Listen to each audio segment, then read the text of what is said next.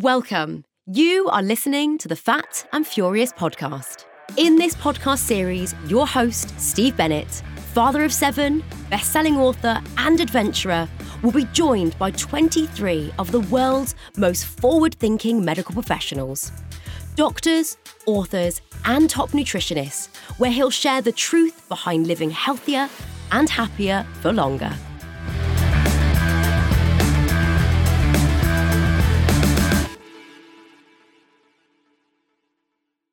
In this episode of Fat and Furious, I'm joined by journalist Jerome Burns.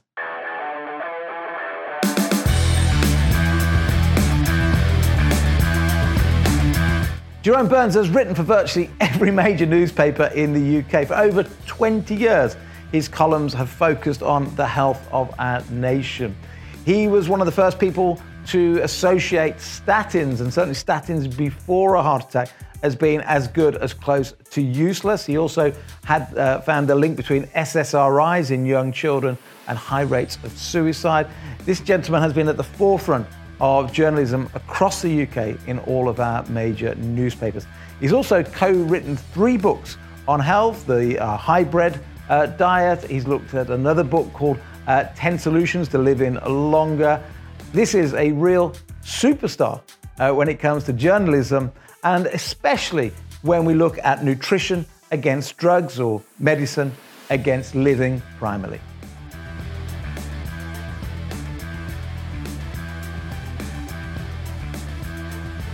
Well, in this podcast, uh, I've had lots of people talking to me uh, a lot about the drugs and medication, and there's a quote out there saying that you know a lot of medication doesn't work in most people, uh, whereas you assume you go to the doctor, they give you a tablet for something, but actually that tablet only has an effect for less than half the people that take it. And loads of examples of it. And I thought, who better to get onto the show than Jerome Burne, a journalist uh, and a co-author of Food is better medicine than drugs. How are you, Jerome? Very good, thank you. Um, getting a lot of sunshine in the uh, in the lockdown. Excellent. Excellent, excellent, excellent. So you wrote a brilliant book, uh, "Food is Better Medicine Than Drugs." Uh, I've also read your Ten Secrets of Healthy Aging, and the, the book you also wrote, uh, co-wrote with uh, uh, Patrick Holford, "The Hybrid Diet," one of my favourite books of all time. Um, this is my favourite show. Somebody's so familiar with these works. um, tell me, uh, let's go right deep straight in then. So, I, I believe that the only time medicine should be before nutrition and nature is in the dictionary. And yet, most of our doctors, and I love our doctors, not having a go at them, but it tends to be you go into the doctors, they have a little chat, they prescribe you some medication, and very rare do they ever talk about nutrition or lifestyle changes. What's going on? Well, there's one simple answer is simply that um, the kind of things which a nutritional approach offers doesn't make very much money. Um, there isn't a product which you can sell. In, in fact, very often the nutritional approach involves eating better food or not eating certain foods. Uh, and so that's that's one issue. The other issue is that um, if you want to do research on uh, anything on drugs, drug companies are delighted to do it. But we don't really have a system to research things which don't make a large profit. Um, one of the most striking examples of that is uh, antibiotics. Now we have a problem with antibiotics in that their they resistance uh, means that they stop working after a while, and there are uh, awful warnings that we're going to go back to the Middle Ages, not be able to fight off infections. It, it could be disastrous. Uh, so you might think that the companies that make antibiotics would be racing to bring out new ones and so on, but they don't. And quite blatantly, the reason they give for not doing it is because it doesn't make enough money. So, one of the things, if we want to get round this problem and also make available more funding and more thoughts about how do we actually get a, a, a very carefully organized and informed um, system for nutrition, because you know, there's an awful lot known, but there are many things which it would be great to know in more detail. But getting that kind of detail gathered from research is, is very, very hard because the um, you know the funding isn't there. So some sort of not-for-profit or um, government uh, NHS-run proper investigations of the nutritional approach would be excellent. But in order for that to happen, you need to have doctors getting informed about nutrition. And the other big mess is that doctors get about 10 hours, eight, 10 hours of instruction in nutrition in their whole medical training. So they come out thinking, oh, it's all a bit soft and it's not, you know, not very, very good evidence. And most doctors are not interested or even actually hostile to vitamins, uh, minerals and vitamins. Um, and both of these things have come up very uh, importantly in the, the crisis with, with COVID. Um, we can talk a, a bit about um, why vitamin C should be playing an important role along with other vitamins involved in the immune system, but which the NHS has consistently blanked as far as making it available to patients. Yeah, you, put, you touched on some really, really good points there. Uh, I must have interviewed now probably 150, 200 doctors, and nearly every time that question comes up, I say, you know, how much did you learn about nutrition when you were at med school? Some say, I don't remember any.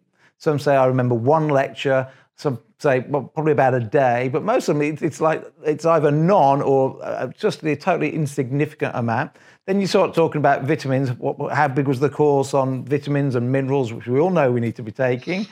None to a little bit, oh, I can't remember. So it just doesn't seem to come up in med school. So it's not the doctor's fault, is it? It's the no. system fault. So that's the first one I think I wanted to pick up on uh, there. But then, then, then, then your point about who's going to fund the research? Who's going to fund the research that says actually you've just been diagnosed with diabetes type two? You've got two options right now. You can go away for a month. You can eat real food. You can cut down the carbohydrates. You can cut down your sugar intake and come back. And if all looks well, we're okay, we're on the right path, or you can take the medication. Because sadly, right now, as my dad witnessed, it is straight in. You've got a really high score, a, a, a sugar a, uh, uh, count in your blood, your HB1AC is way too high. Here's metformin or here's insulin, which of course, uh, you know, has had all the research behind it that it, you know can be part of a solution, but it doesn't really, you know, solve the, the, the root cause. So yeah, who's going to fund the research to say eat more broccoli? It's just not going to happen. Well, the the, the simplest thing about uh, the, the diabetes thing is a very good example because it's really a no brainer to say if you have a disorder, which means that you have problem handling blood glucose, um, then it's probably a good idea to eat less of foods which make glucose, which is what carbohydrates are.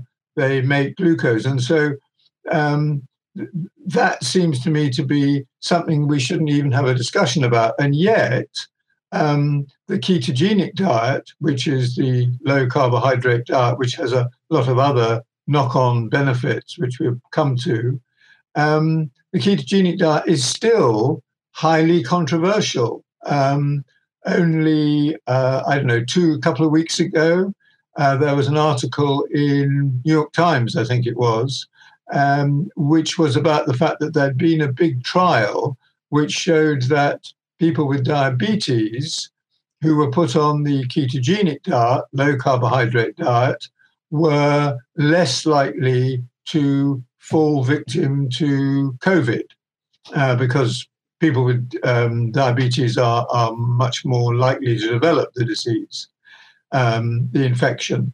Uh, but the, the mainstream have supposedly the groups whose job it is to look at what should people be eating have been uh, constantly coming up with the findings that we should eat i don't know 100 150 grams of uh, carbohydrates a day. People on the ketogenic diet would be having maybe 20 30 at the most. So very big drop. Um, but when there's was then a, a, there's quite an active group in America who are looking at the science and research and so on and writing in journals about it, and they pointed out that the data on which these government bodies are saying eat a, a good level of carbohydrates have been missing out, uh, leaving out um, studies showing benefits of low carbs. Um, there was they they claimed that we couldn't find any good studies, hmm. and the team uh, Nina Teicholz is a, a, very hot campaigner on this, um, and they found 50 trials which this body that was supposed to be looking at the science and giving the best scientific uh, evidence had just ignored. So there's a another problem is you you need to have regulatory bodies who understand what's going on and give unbiased um, uh, findings. And I don't want to get too conspiratorial about it, but it's certainly in the UK, a large number of the similar bodies who also had problems with finding studies uh, supporting a low carb approach, they have connections, they're paid by the big cereal companies.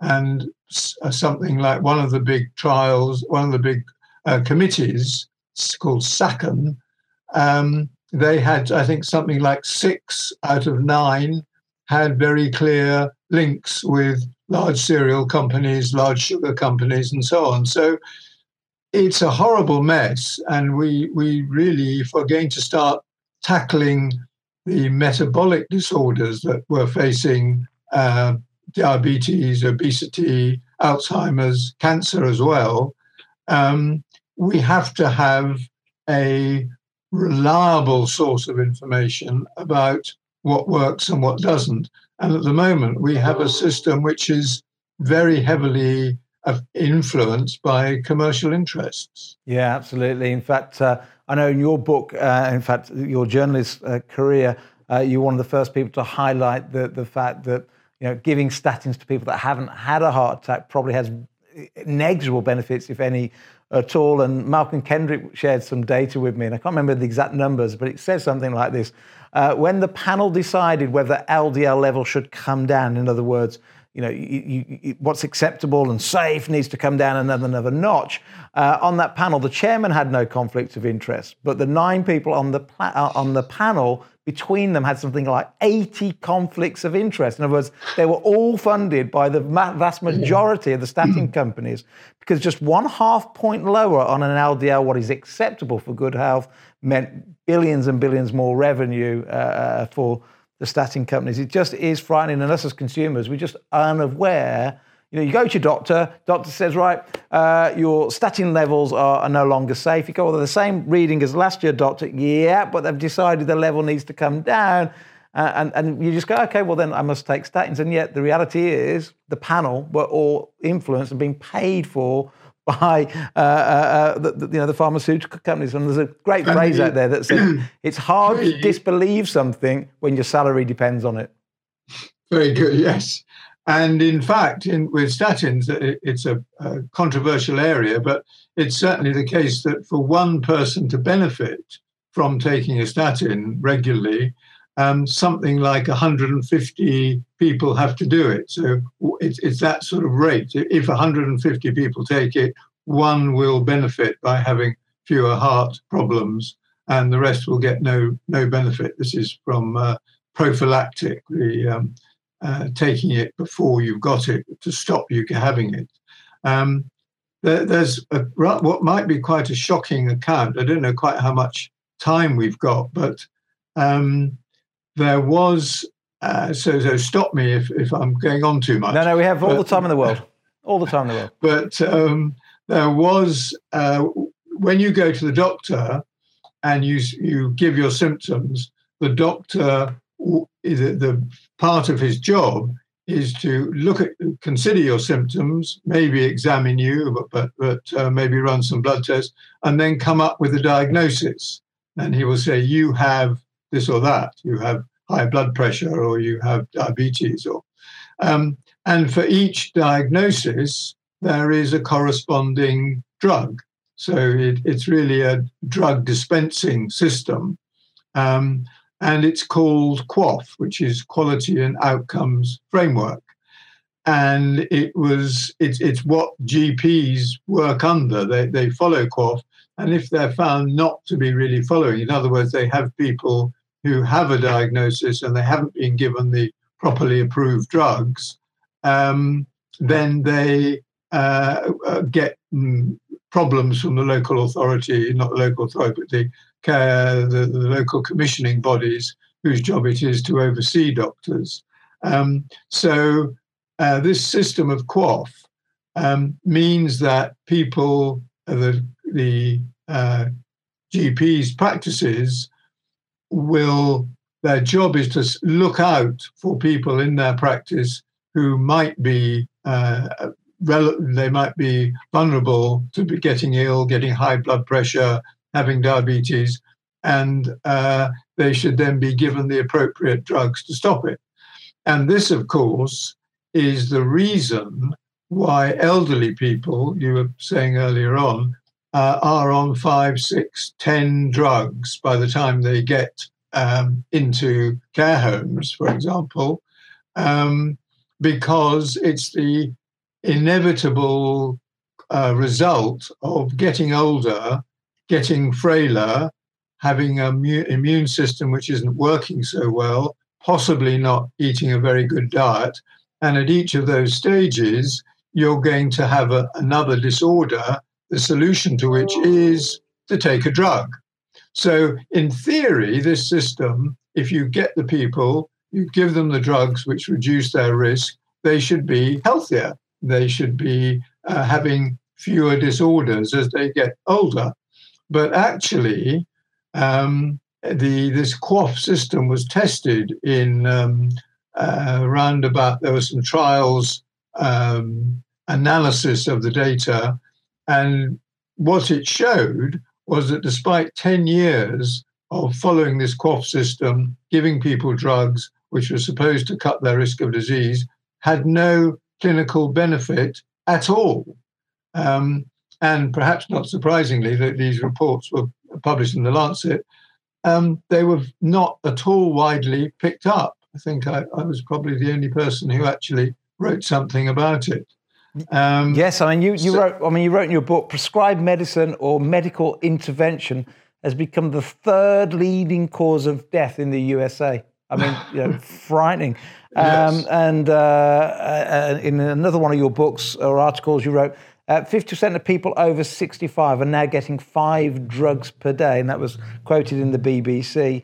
Um, right. and, and, you know what? I, I, can get it. My, my mom's on a. Oh, well, I went into a cabinet the other week when we went round, and a frightening amount of drugs my mom's on. And I understand some of them because she's got a serious pain in, in the shoulder that they can't get rid of. But my dad's on so many drugs, and when I, when I ask him what they're for, he's got diabetes, he's got high blood pressure, but he, he couldn't name half the drugs. And I've kept saying, let me come to your doctors with you. Let's sit down. I want to know what every single one is for so we can start looking at areas where we can maybe start deprescribing you. And you wrote about this beautifully in one of your books. You said, it's a bit like swallow a spider to catch the fly. And as soon as I read that, I thought that was, that was magical because that's what it is. You take a uh-huh. tablet to stop inflammation, but that causes headaches.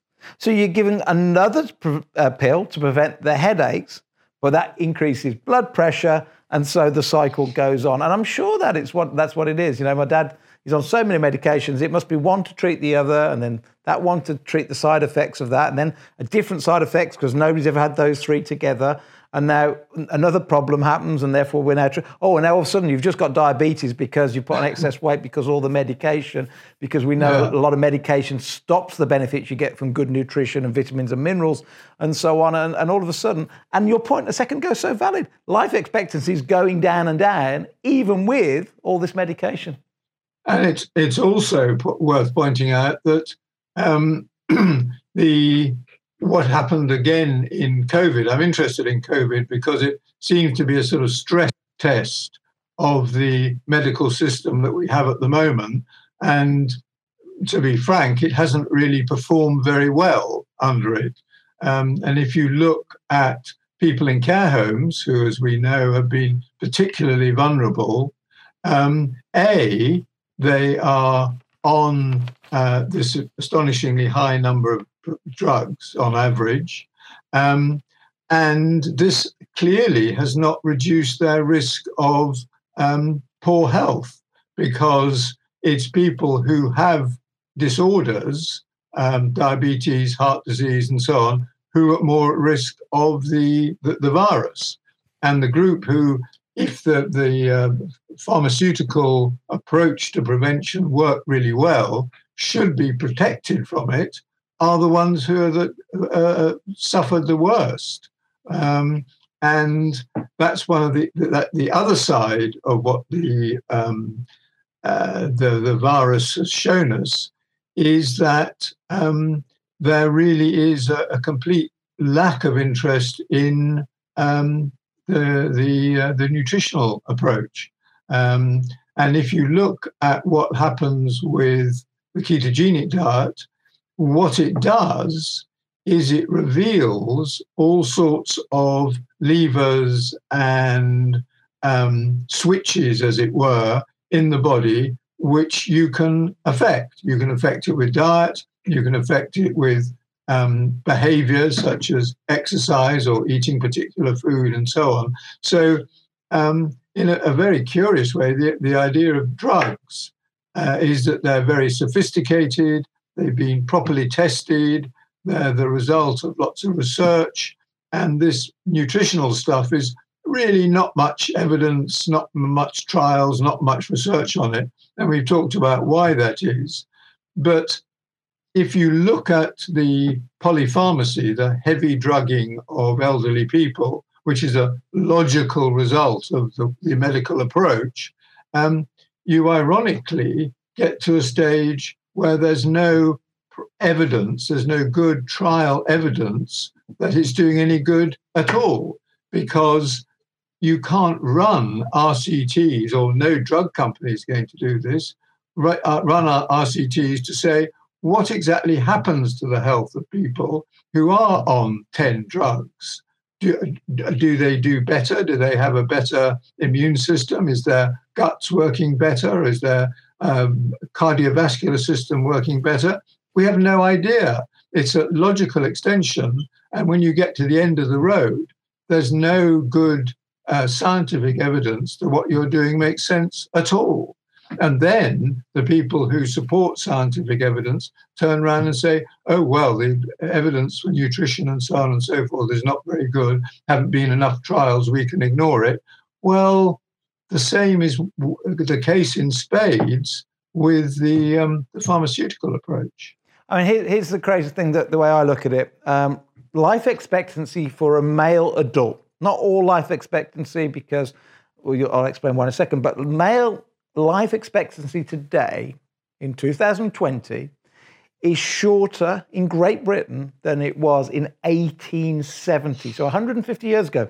If you were an adult male, now if you look at all the data, it doesn't support what I'm saying. And that was because sadly back then there were so many infants that died either in childbirth or before the age of five.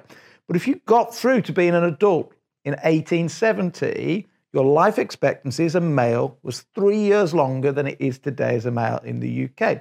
What happened in 1870 was for a four or five year period, we was over farming of obviously good nutritional, you know, genuine natural food, and that all classes were, had access to real wholesome food wasn't about medication. It was about eating natural food. So just that anecdotal, you know, we're looking for evidence and nobody's funding nutritional studies opposed to medical studies.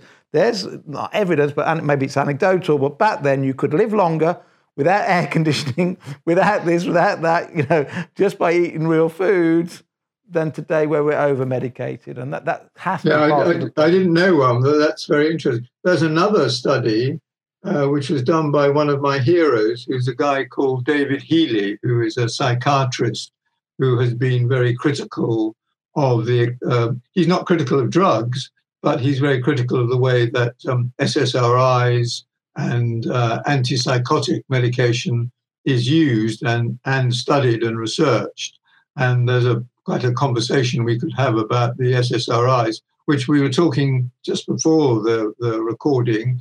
Um, which stands for selective serotonin reuptake inhibitors, which is extraordinary that such a mouthful should have become a, a successful slogan, as it were. But w- what it means is is that the our system normally um, reuptakes. In in other words, it it puts out serotonin and then it clears it away. Now you might think that if the body clears something away quite speedily, um, there's a good reason for it. It's part of the system and it's how it's designed to work. But pharmaceut- pharmaceuticals, uh, in an awful lot of these cases, the assumption is that they know better. That uh, so what they do is they block the reuptake, um, which means that the serotonin that's around in the gaps between the synapses, between the uh, nerve uh, conduits, um, they uh, have the serotonin there to, to transmit the messages. So the idea is is that um, serotonin is, is associated uh, with good mood, and therefore, if you have more of it around, your mood will be better. Um, and that's what the um, that that's what the, the, the, drugs do. But of course, there's all sorts of problems that come up with with serotonin uh, in, uh, uptake inhibitors. Um, not least problems with suicide, um, which was were known way back in the, the late 1990s when David Healy was doing uh, research on it. Um, so he's a, a, doctor who's been um, skeptical of the benefits of drugs, although very happy to use them in situations where he feels they're appropriate. But he published some work um, which showed that the life expectancy of people in his area, which is in North Wales, where the population has stayed quite the same for, for since the 1880s, 100 year, uh, years earlier when he was doing it. Um, the the expectancy of people in the big men- mental asylums uh, was actually 20 years uh, longer than people who are nowadays kept on uh, SSRIs, antidepressants, um, and uh, the antipsychiatric drugs. Wow, frightening. So yeah, same sort of picture. And before anybody thinks we're completely a pair of nutcases that go, like, all drugs are bad. We're not saying that at all, are we? I think that we'll come back. No. Yeah, our thing is let's look at if you can do a lifestyle change first and nutrition before you sign up for a lifelong you know, uh, subscription uh, prescription of drugs. Is there a lifestyle choice you can make? Is there a food choice you can make before uh, you sign up to drugs? And, and, and just out of interest, uh, in as far back as December 2003, Dr. Alan Rose, who at the time was the international vice president of Glaxo, Glaxo Smith Kline, I can never say that properly, uh, who are one of the biggest drug companies in the world, 81 billion in revenue per year, British pounds, back in December 2003, came out in a national press article. So he's involved with the biggest pharmaceutical company in the world, or one of them, and said the following. He said, the vast majority of drugs, more than 90% of them, only work in 30 to 50% of people. Isn't that frightening? You go to a doctor, you get prescribed something, you've got to take this statin, you've got to take this blood lowering pressure, you've got to take this uh, metformin. They only work collectively over 90% of drugs in less than half of the people that take which, them. So, which, you know, which is why I think the, um, the, the, the virus has thrown up the fact that uh, the response of the, the medical profession to dealing with it has to been to ignore nutrition completely. There's no suggestion that you might do anything to improve your immune response or what's involved in it. Um, and the only thing that they have been they've been putting huge amounts of money into it um, is to try to, is to look at the, the one of the strategies has been to look at the genes of people who um, are particularly more susceptible and or um, le- less likely to uh, get the uh, to become badly infected, and try to find out uh, if there are particular genes which can be blocked. Um, that that's a sort of standard approach. You, you, you um, and it's one that's been done in cancer. It, it's an, it's a standard approach because um, it, it's a it's difficult, it's expensive, but the drugs that you produce as a result, certainly the cancer drugs, can be sold for huge, huge sums of money. So again, if you're looking to what are we going to do to deal with the next um, uh, epidemic, and one's going to come along, um, then having some drugs available is a lot better commercial strategy than having um, ways to improve your your health nutritionally. And it, can I? I'm not quite sure where we're doing with time, but I think it's worth just making a point about just how sophisticated the nutritional approach can be, because it's very often portrayed as we have all the science and the um, high tech strategies for gene sequencing and and uh, uh, gene manipulation, and, and there's all this high tech stuff. And the suggestion that just eating more or less carbohydrates or um, increasing your intake of broccoli and so on can make a difference is seems absurd. But um, can I just do a quick shout out for Please do, yeah. Nutrition we, have got plenty of time. Plenty of time, by the way. So great. Okay. Um, well, one of the things that, that's come out, what once you start looking at um, what goes on with the ketogenic diet, um, is that you burrow into uh, a lot of things which go on in the body, which help to keep the body functioning and, and keep it working well, but which um, are certainly not the focus of regular medicine. Um, but nutritionists are getting increasingly interested in it. What happens, as I've said just a bit earlier, what happens when you get um, your uh, blood sugar level right down, the body responds as if it's in a famine. So it starts uh, releasing fat, producing these ketones. And the, uh, the, the, the, primary reason is to replace glucose um, in the brain. And so these ketones allow the brain to keep functioning. Uh, and instead of using glucose, they can use ketones. And it seems possible that in cases where there's neurological damage or degeneration, that giving, which is nearly always with glucose being um, the, the, prime source, replacing that with ketones seems to be able to make a difference. Um, again, it's early days, and again, it's difficult to get it researched properly but there is evidence that b- both in the case of Alzheimer's and in the case of cancer, that these can make a difference.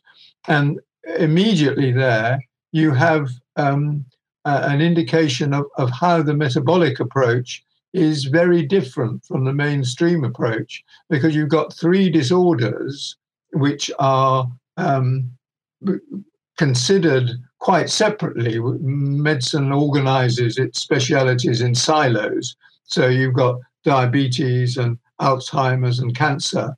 They're all very separate disorders with separate symptoms and so on. But underlying them, there's stuff going on which the ketones uh, can all can all play a role in.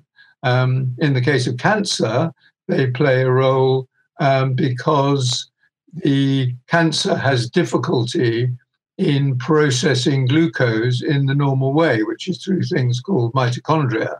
Um, and when you reduce the carbohydrates, you reduce the amount of uh, glucose that's available. And so the, um, the, the cancer cells, which can't use uh, ketones because they have a problem with their energy making system, uh, they uh, s- start to um, die off. It, it, and, and, there are ca- examples of cases of people where uh, a, carb- a um, low carbohydrate diet has had great benefit on cancer. Um, and the additional advantage is that unlike chemotherapy, which damages or kills off uh, cancer cells as well as healthy cells with equal ferocity. Um, in the case of the ketogenic setup, the ketogenic, the uh, healthy cells are able to use ketones to function, um, and it's the cancer cells only that are affected by it. So, and of course, in the case of diabetes, you're reducing the, the, the um, glucose, and in the case of Alzheimer's, you're affecting brain cells. But the, the there's things going on there, and one of the most important things that go on that play a role in both um, diabetes and in cancer is something called autophagy or autophagy, which um, uh, autophagy is the American pronunciation. And this is a natural cleanup system which is triggered when the body uh, goes into ketosis. It's really the body saying, there's a problem out there, there's a shortage of food, uh, we need to batten down the hatches and we need to sort of start repairing things. And autophagy is a process that goes on in every cell, n- nearly every cell, I think there are one or two exceptions, um, which is a sort of cleanup squad. Um, and the there's this uh, uh, truck, kind of garbage truck called the um, phagosome, I think it's called, which goes around and collects up damaged proteins because in a cell, cell is like a factory and it's making energy. There's the power plants. It's also making proteins uh, out of amino acids, uh, following the instructions from the DNA. And uh, there's also other detritus in, in cells, uh, bacteria and viruses for that matter. And so having a regular cleanup uh, is clearly good for sort of general functioning and health and so on.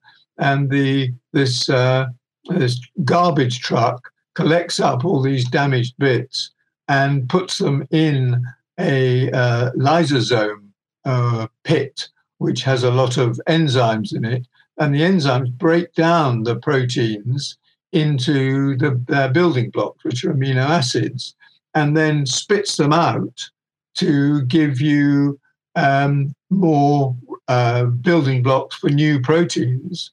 Um, and that's uh, so if if you uh, damp down that process, uh, if I'm, I'm, sorry, if you activate that process, you get a cleanup process going on in the body, um, and that can be turned on by the low carbohydrate diet. If you but you can't do it all the time because then you're not making things. And there's another system which is called mTOR, which is involved in building things. So, if, for example, you're doing a lot of exercise, you need to have your mTOR system working because that's to do with making new tissue and building things.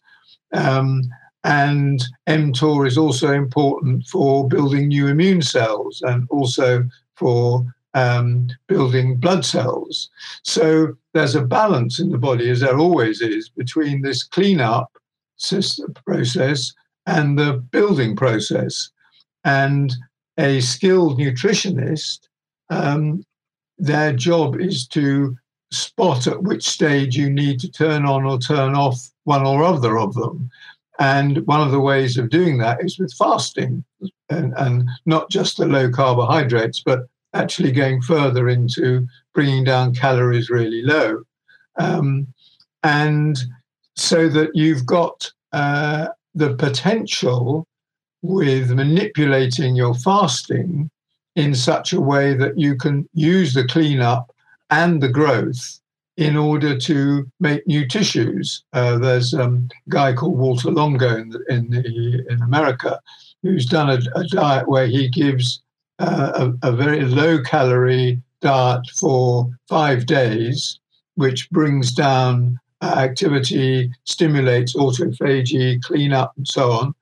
And then uh, quite a few cells which are damaged die off in that process and then they get switched back to a, a, a more high calorie diet, and um, that enables new cells to grow. And he's done some extraordinary experiments, which are so hopeful, with uh, initially with rats, and I think it's now going on to humans, or mice, I think, rather than rats, um, where he put uh, mice who had uh, autoimmune condition, um, where, where the cells, uh, diabetes example, type 1 diabetes, where the cells are uh, attacking uh, the, the pancreas, the, immune system is attacking the pancreas, so it can't produce insulin.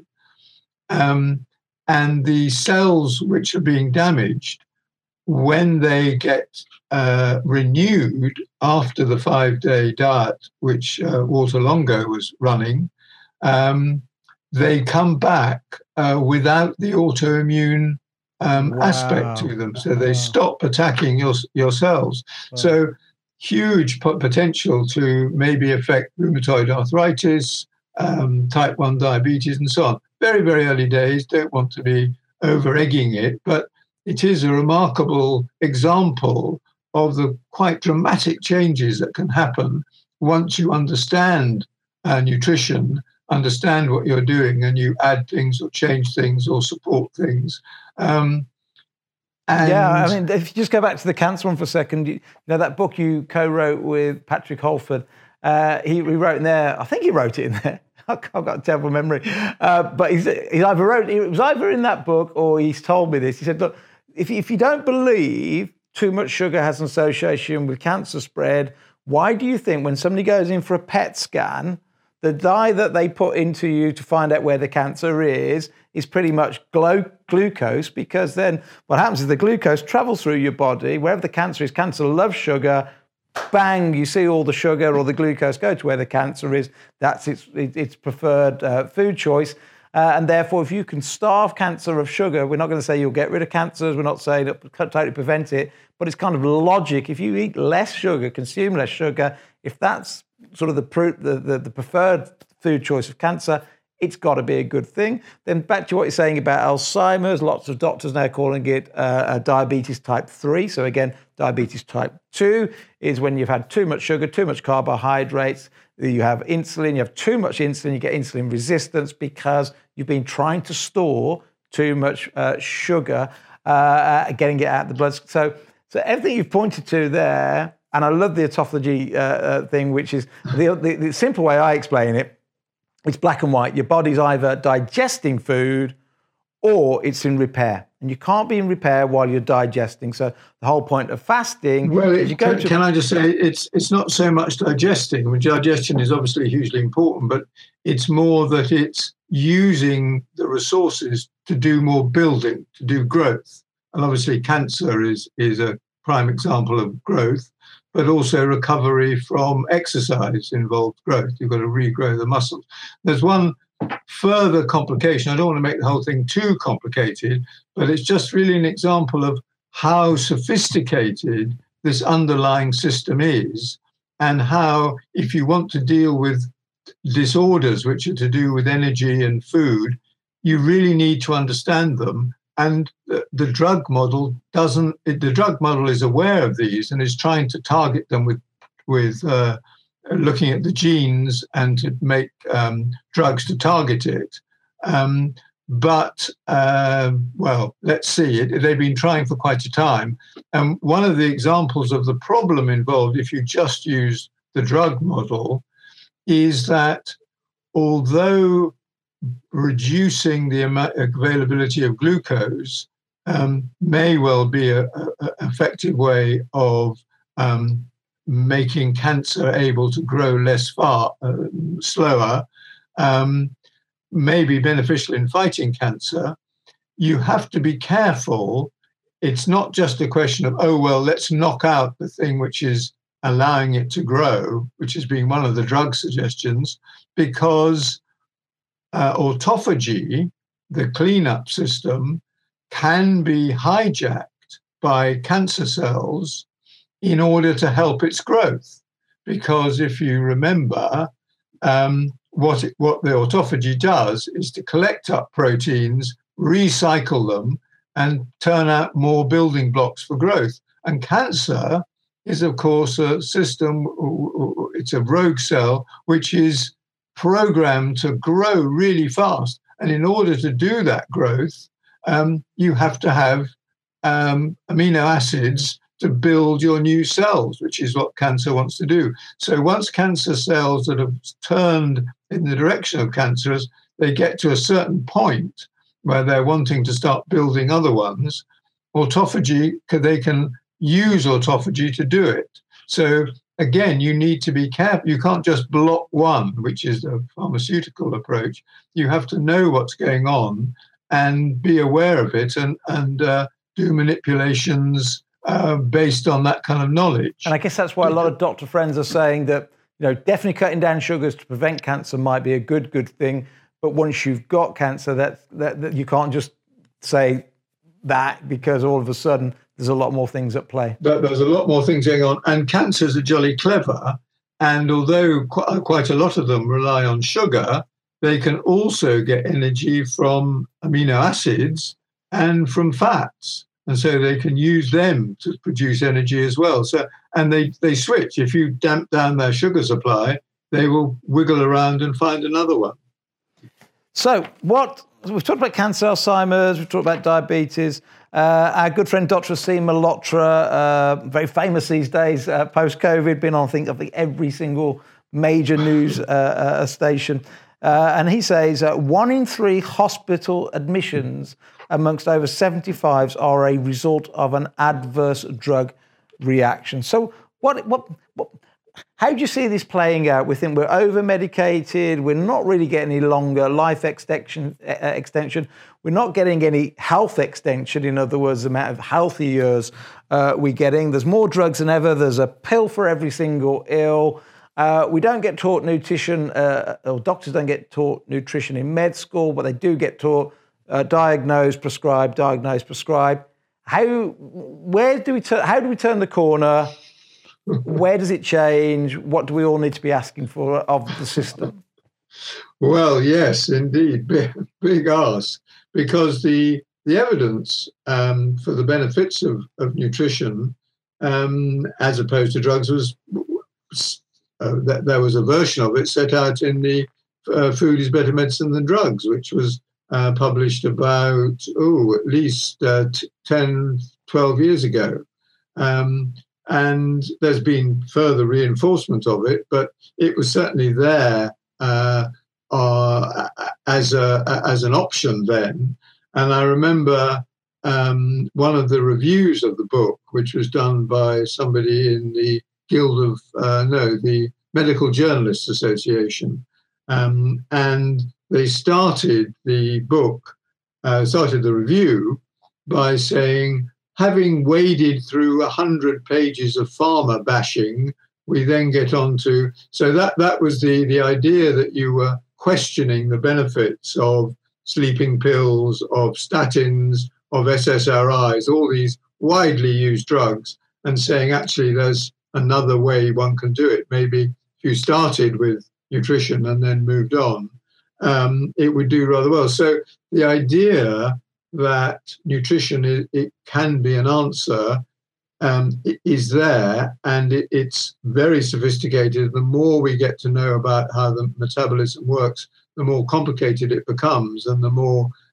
simply ignoring it is it doesn't become um, is, is, hopefully less of an option. Um, I don't have a simple remedy for it. I do know that um, young uh, doctors, people who are going in, uh, teenagers and, and early 20s who are going through med school at the moment, are much more aware of this. I have friends of my children who are going through med school, and they're much more um, concerned about the fact that they're not taught about it. And some of them have actually attempted to set up um, lectures and talks and so on to, to inform them about it. Um, I think if if there was a, a, a drive to put um, nutritionists as a part of the um, process of, of receiving patients, it would do amazing results for for the results of, from doctors' practices because a lot of the patients who are problematical patients for them, people who have long running problems which the drugs don't seem to solve, um, respond very well to a, a, different nutritional approach. Maybe they have some sort of allergies, or maybe they ha- aren't getting enough of minerals and vitamins and so on. There's all sorts of um, uh, deficiencies in minerals and vitamins uh, which cause uh, problems which aren't then well treated by uh, a drug approach. Um, so education, education for doctors, education um, for the uh, research. I, I think that um, I'm quite keen on the idea of getting more research being done on non-profitable um, treatments. And in fact, there was an interesting article in one of the um, American medical journals, the, um, uh, the which was it, New England Journal of Medicine, I think, where they said, look, as far as um, uh, anti um, the drugs which are used to deal uh, uh, with bacterial infections, antibiotics, were not um, we don't have enough of them. We need new ones, and they're not being developed by the drug companies. What we need is uh, not for profit organizations.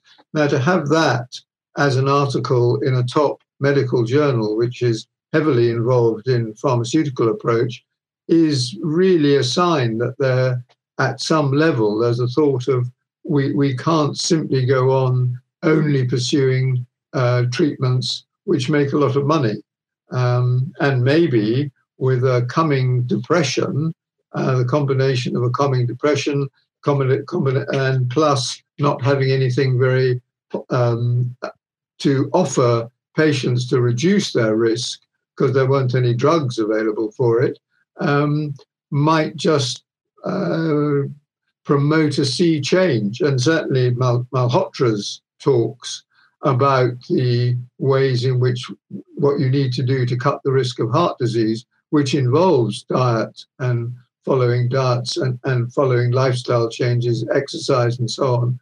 Um, and there's other doctors who are running courses to explain about uh, lifestyle medicine to doctors and to educate them. And they've been running courses which run last a weekend, I think. So it's very just an introduction, but they've had 200 uh, GPs at a time coming along saying, This is extraordinary. Why didn't I know this? I could do a lot with my patients that uh, really got me stuck.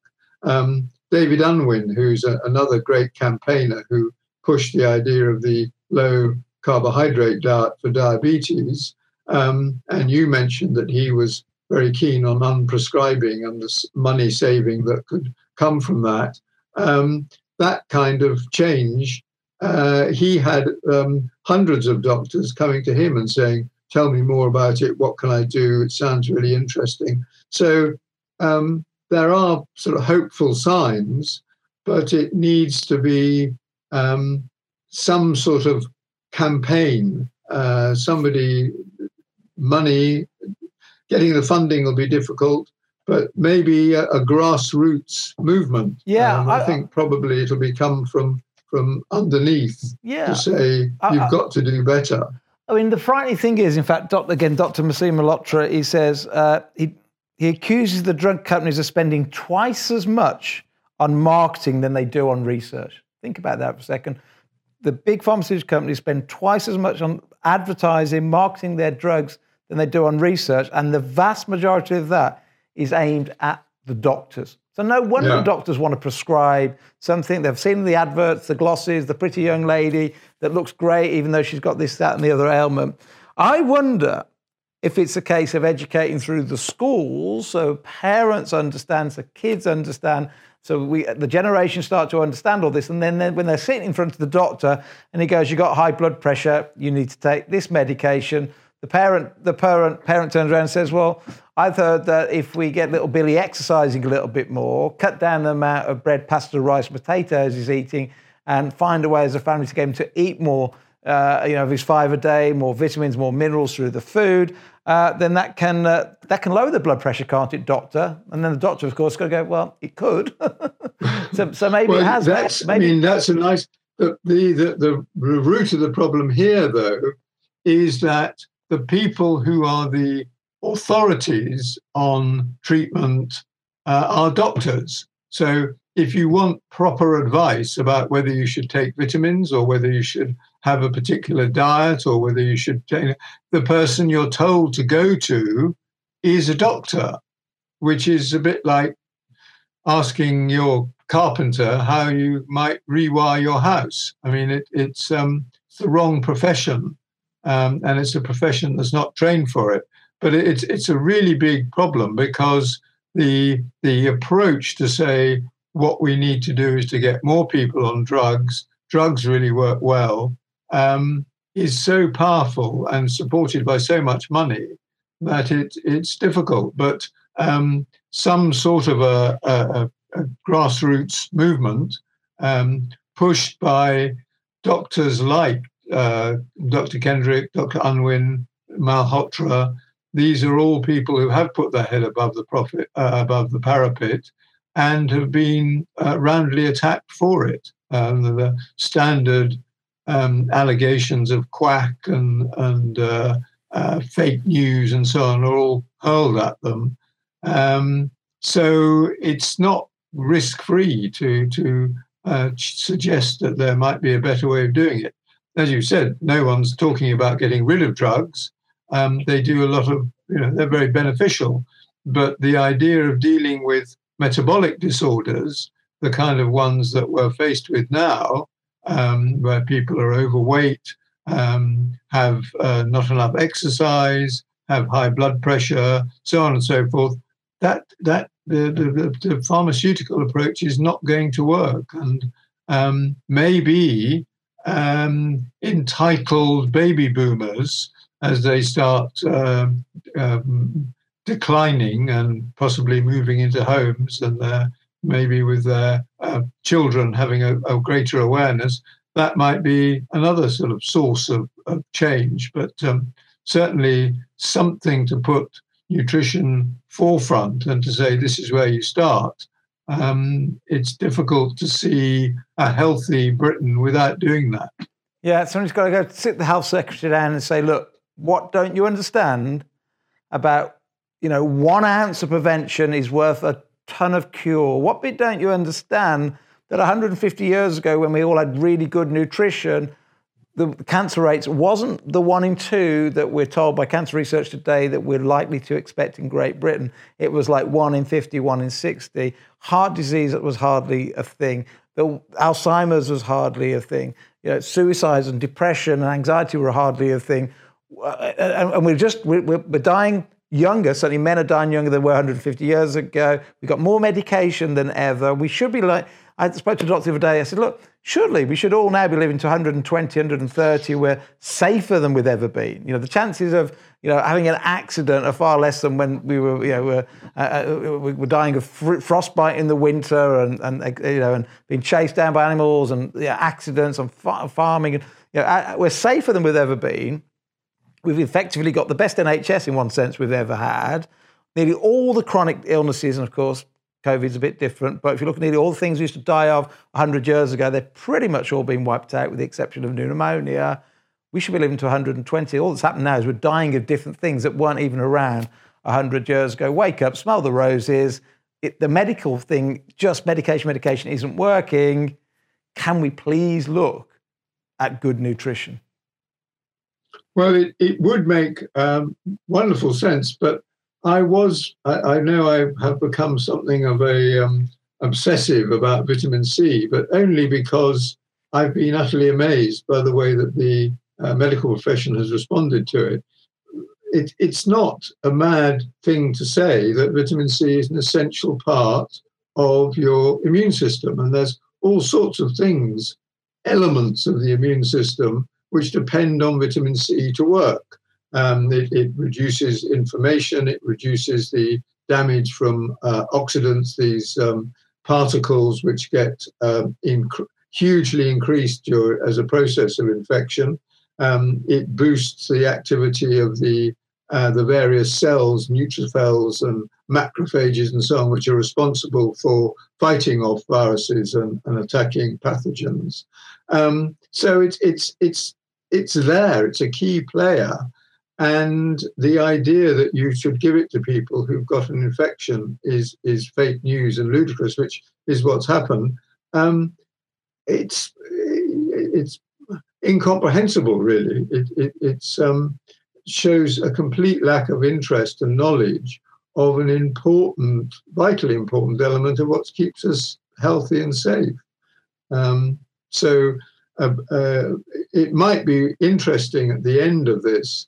There will be studies coming out, um, randomized control studies, and also reports of use and so on, which I'm pretty, very confident will produce impressive results and there's going to have to be um, questions asked about um, it was this known uh, about this potential if not why not and um, wouldn't it make sense to use it next time around or start using it right away yeah absolutely and uh, your good friend uh, patrick was saying the other week that you know even if people want to hope and hope and hope and hope we get um, uh, you know, a, a, cure for it, or we have a vaccination for it. So that's all one thing. But you know, if you have a vaccination, what's it doing? Well, it's just helping your defense, you know, your immune system, uh, and therefore those will get the best benefit from a vaccination will be those with a strong immune system. So why not start building up your immune system with vitamin C and vitamin D right now, so that if the vaccine does come wrong, the chances of it working for you as an individual uh, are greatly sort of uh, uh, uh greatly increased. Well, there's there's an interesting bit of research which I was uh, reading about only within the last few days, which was that um, if you look at uh, centenarians, people living to over 100, there's obviously something about the way, probably the, their genes, maybe to do with their, their lifestyle as well, but, but certainly the genes would play a part, which enable them to um, essentially throw off diseases um, or not succumb to either infections or the kind of um, metabolic diseases that we've been talking about. So they're healthy people. And the key thing is that they what they what they have in common is that they don't get ill early on. In other words, uh, in their 50s, 60s, 70s, they don't succumb to illnesses. Um, and when those people who are who uh, have um, reached 100 and they do get ill, they die at the same rate as people who are who are ill and get those diseases, heart disease and so on. They they uh, are affected as fast. So it's not that once they've got an illness, you need to, to treat it. It's that there is prevention. Yeah. Prevention is the secret to send, uh, people who live a long time, is that they don't get the diseases which then cause problems in, in their system. So, and the we've seen that that drugs are not very effective for prevention. So, and what you need to do is to have a, an informed uh, relationship between diet, between um, emotional states, uh, exercise, all of these things which could contribute to keeping you healthy. Um, people, we need to learn how to live healthily, uh, and that way we'll stop having this huge, constant growth of uh, sickness, which the NHS is having to deal with, um, and the, um, the, the, the, miserable end of life where you limp on uh, sick for uh, uh, and being given more and more drugs. It's a horrible prospect. Um, and starting and, and living in a way that keep, makes that far less likely to happen seems an a, essential start to a proper medical profession. Absolutely. It's been fascinating as always talking to you, Jerome. Uh, one thing I always ask on the Fat and Furious podcasts um, uh, and I've asked everybody, um, it might sound a bit of a strange question, but um, what would you like your legacy to be? Um, I think probably he was right. that, that, that would do me.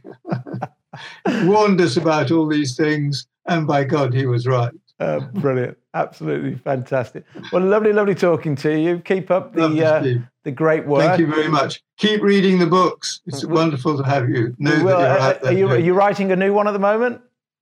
Uh, we're thinking about something. Yes. Okay. So, well, fantastic. We'll put, all, we'll put all the links to your various books up. Certainly, your latest one is in my top two or three health books I've ever read. The hybrid diet. You alluded to it a little bit mm. earlier on about sort of sort of fasting and keto, and then going back to a regular diet and keep switching uh, yeah. uh, for the benefits of. Uh, I think that's very very.